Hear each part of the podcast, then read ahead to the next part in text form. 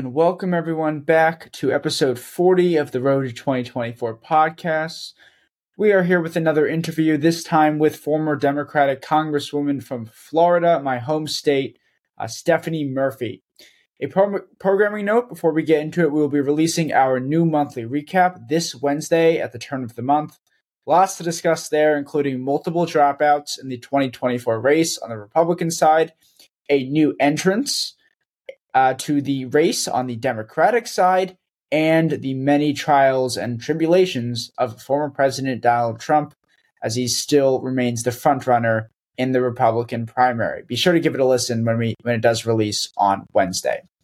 Before we get into our interview with Congresswoman Murphy, here is some background on her. Uh, she was born in 1978 in Ho Chi Minh City in Vietnam. Her family fled communist controlled Vietnam in 1979 when she was only six months old. The boat ran out of fuel and they were rescued by the United States Navy at sea. And later she was settled, settled in Northern Virginia where she grew up.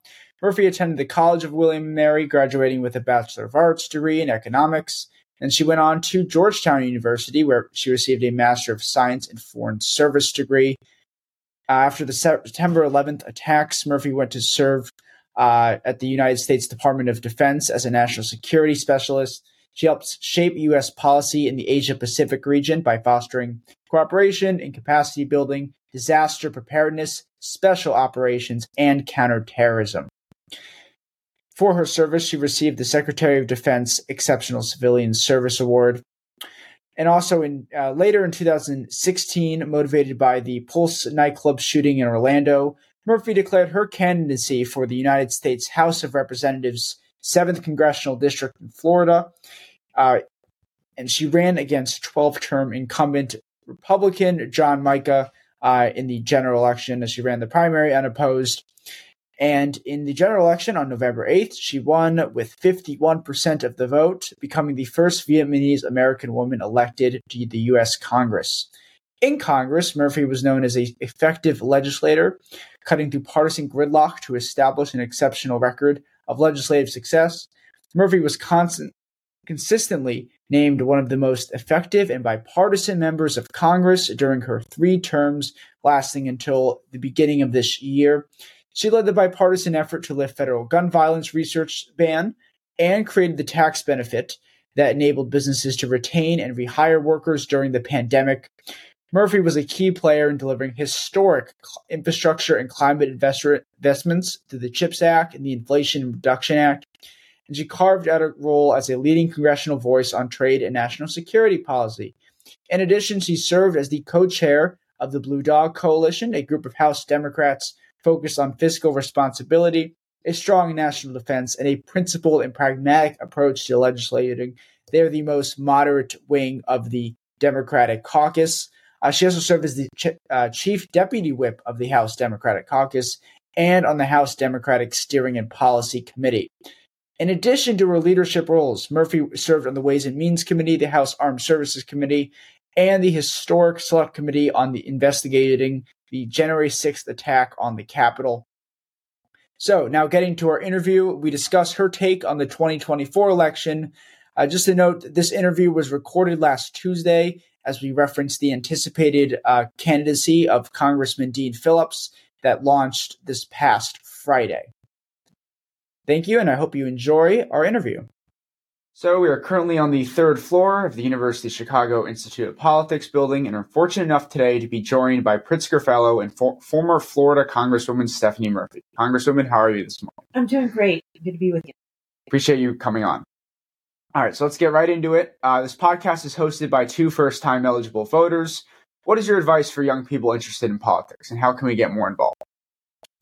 I think uh, first be informed. Um, so get to know and learn about the candidates and not just focus on the national level candidates, but also look at state and local level um, campaigns because they can make as much of a difference in someone's life as the national candidates or the federal um, candidates. And then I think, you know, if you're really into it, volunteer. That's the best way to kind of understand what issues matter in your community is when you go door to door talking to voters. So um, I, I think no matter what, just stay engaged because the most dangerous thing to a democracy is a disengaged electorate.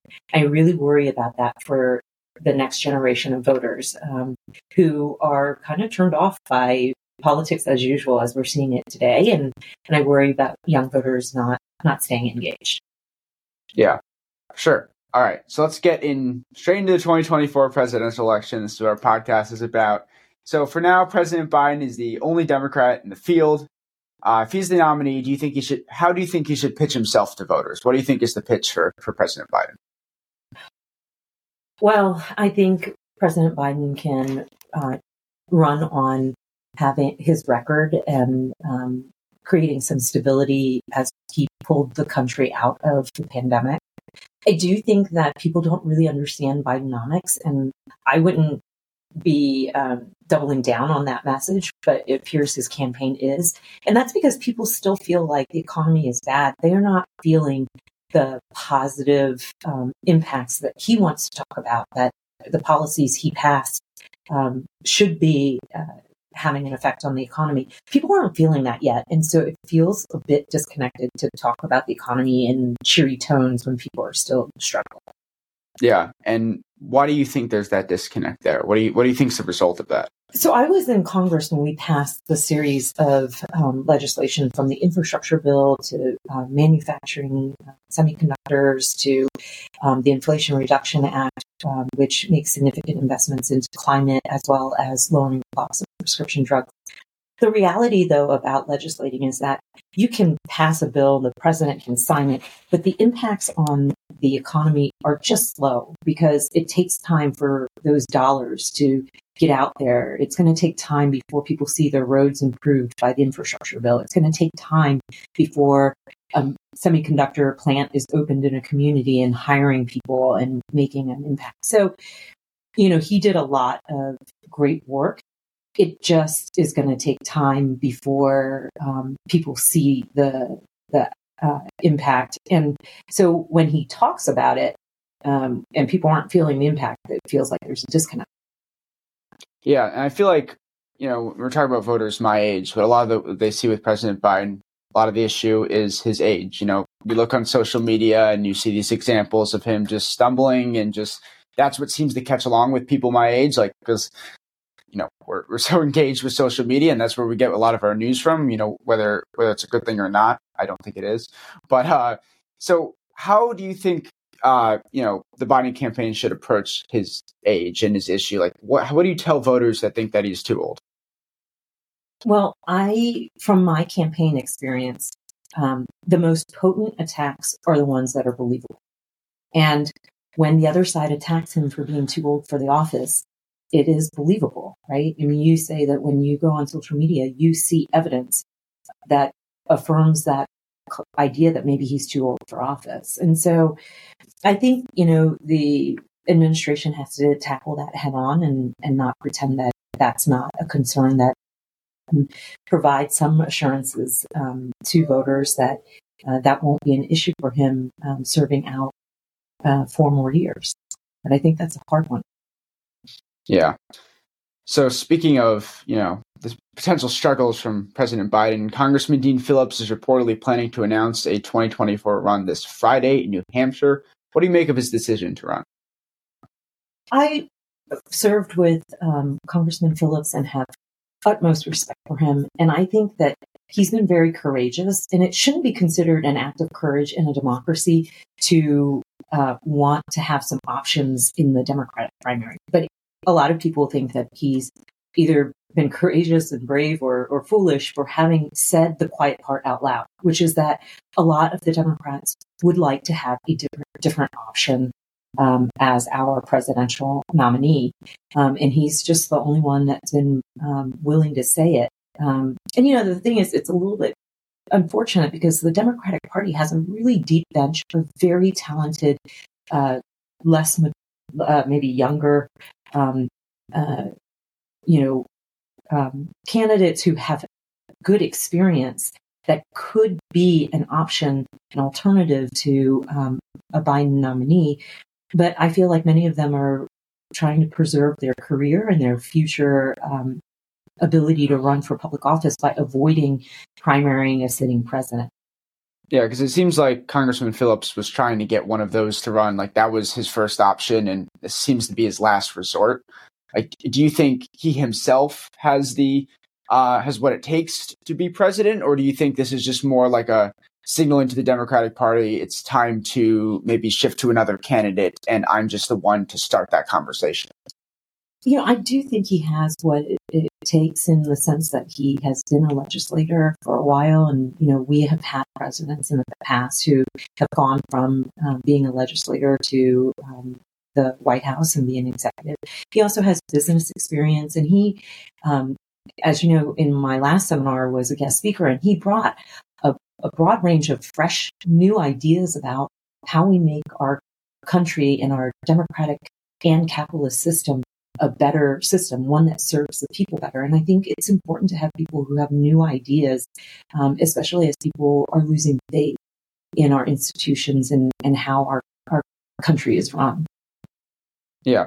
So when you look at the Democratic Party, uh, do you think this helps or hurts the party as a whole, his run? Because, I mean, a lot of the people, the party people are criticizing him just for doing it in general. Is this going to cause a divide within the party, maybe between like the moderates and and the, the more progressives? Because it seems like he's more of a moderate, but uh, a lot of the moderates are getting around Biden. So yeah, you know, I, I think in a democracy, nobody gets a free pass to reelection. Um, and the good thing about campaigns is that they allow an opportunity for people to debate um, their positions on issues and sharpen their arguments. It's good for um, uh, candidates to have robust primaries so that when they get to the general, they're even more prepared. They understand, they know exactly uh, what their arguments are. They've sharpened their um, positions and their uh, their why. Why is it that they want to run?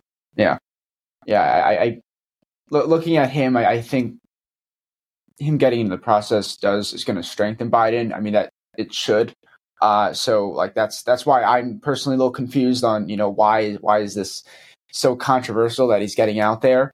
Uh, you know when you look at Con- Congressman Phillips, is is he someone that that you think you would consider getting behind or you know supporting him, campaigning for him, or is it you just want to kind of see the process play out from the outside?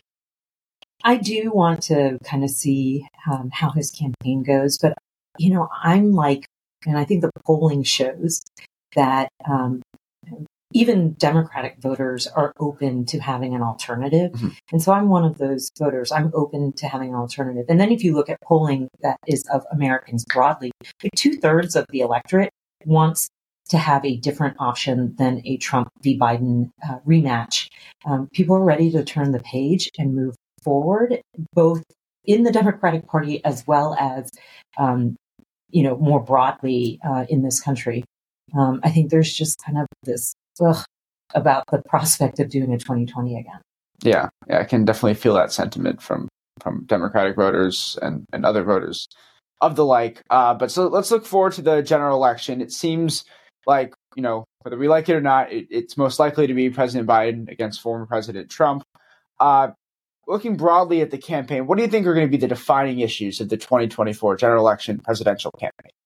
I'm still holding out hope that the Republicans nominate someone else um, because they seem to be having a very robust primary um, process right now, and the the former president continues to have a lot of legal issues that are building up um, as you may have seen this morning, Jenna Ellis is now the third person in the Georgia racketeering case to plead guilty and cooperate with the prosecutor. So, you know, from now until the general is a long time for those things to kind of manifest. Sure. But um, if it is a Trump Biden, um, it is going to be a referendum um, on both of those both of those presidencies because um, they both have had four years, and and I guess it'll be for the voters, you know, um, whether or not they thought the four years under Trump were better than the four years under Biden.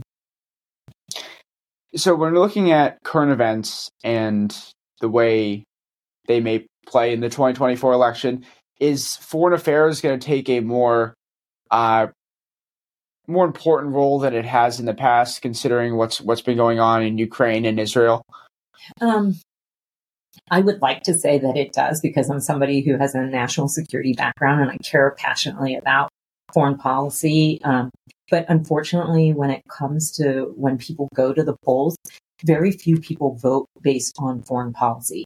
Although I will have to say that in this election, the Jewish community um, may defy that um, historic um, position because of the severity um, of the recent attacks and sort of um, the vulnerability that I think the Jewish community currently feels um, in the aftermath of the October 7th um, attacks by Hamas and sort of the response here domestically. Um, but your other average voters usually don't go to the polls and vote based on foreign policy. They vote based on their pocketbook issues. Yeah. And looking at Congress right now, uh, I mean, obviously you, you served in Congress and, and you have a pretty you know unique perspective of what's going on right now. Uh, and will, the Republicans' inability to govern, inability to choose a Speaker of the House, I think right now as we speak, they're they're voting on trying to figure out one. Uh, so is that going to play a role? Are people going to be fed up with that? Okay, Republicans just can't do the job at all; they can't govern. I think it. The House is held by such a narrow margin; it's like five seats, four or five seats, that um, it really this kind of dysfunction out of the Republicans will give a lot of Democratic candidates an opportunity to flip some of those seats. I mean, the world is literally burning right now. We have a, war, a ground war in Europe with uh, Russia having invaded Ukraine. We have conflict in the Middle East, and we are like three weeks away from shutting down the government. Um, and instead of focusing on those issues, the Republicans are playing a game of thrones, trying to figure out who gets to wear the crown. And it just feels petty in um, comparison to the big issues that are facing Americans today, as well as uh, the crises that are happening around the world. Mm-hmm. Uh, and just kind of going into it because we are on the topic of, of Congress, do you would you support the the Democrats kind of coming around with an agreement uh, with the Republicans to try to get some sort of governing majority? Would that make them look look good, or do you think they should continue to stand their ground and just say Republicans, you got to figure it out yourselves? Well, it's interesting because um, Democrats, uh, Hakeem Jeffries has repeatedly gotten the most votes um, mm-hmm. in this last cycle of uh, efforts to um, find a speaker. He um, gets well over 200 votes. And so Democrats are united. I think in order for a Democrat to step across the line in that way, there has to be um, more pressure. It has to get closer to some sort of deadline. It, it, there has to be a bit more desperation, I think, um, for them to do that. Because can you imagine any Republican ever standing up and bailing out Nancy Pelosi if she had yeah. struggled to get the speaker's vote? Like, and when you do the speaker's vote, it's not just like casting your vote using your card um, on the floor like another vote. What you do is you sit on the floor, and when your name is called, you have to stand up and say someone's name. And that image of a Democrat saying a Republican's name or a Republican saying a Democrat's name can be a very potent, um, uh, you know, campaign ad in a primary. And so it, it, the political upside isn't quite there. Um, it's going to have to be sort of some policy imperative uh, for that to happen. Yeah. So, last question here before we wrap up, kind of just on the the general 2024 election.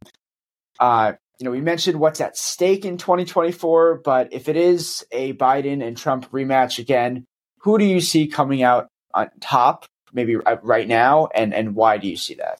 Well, I think right now, uh, national polls don't mean anything. It really comes down to a handful of swing states and where um, each candidate is um, is standing within in those states. And in campaign um, time, 12 months is a lifetime. And there's so much that can happen between now and then that would make uh, a significant impact. And I think co- currently polling shows them neck and neck in in all of those swing states. And I think that should be a little concerning for Democrats because can you imagine we have a what three time indicted, four time indicted former president who is doing just about as well as the Democratic potential nominee, right? That that's uh, that's really troubling. Yeah. All right. So that's all we got. Uh, thank you for coming on. We greatly appreciate it. Uh, if you are a University of Chicago student, Congressman Murphy has seminars every Monday at three thirty. Yep. So uh, be sure to check those out if you're interested. And yeah, appreciate it. Thanks so much for having me on. Of course.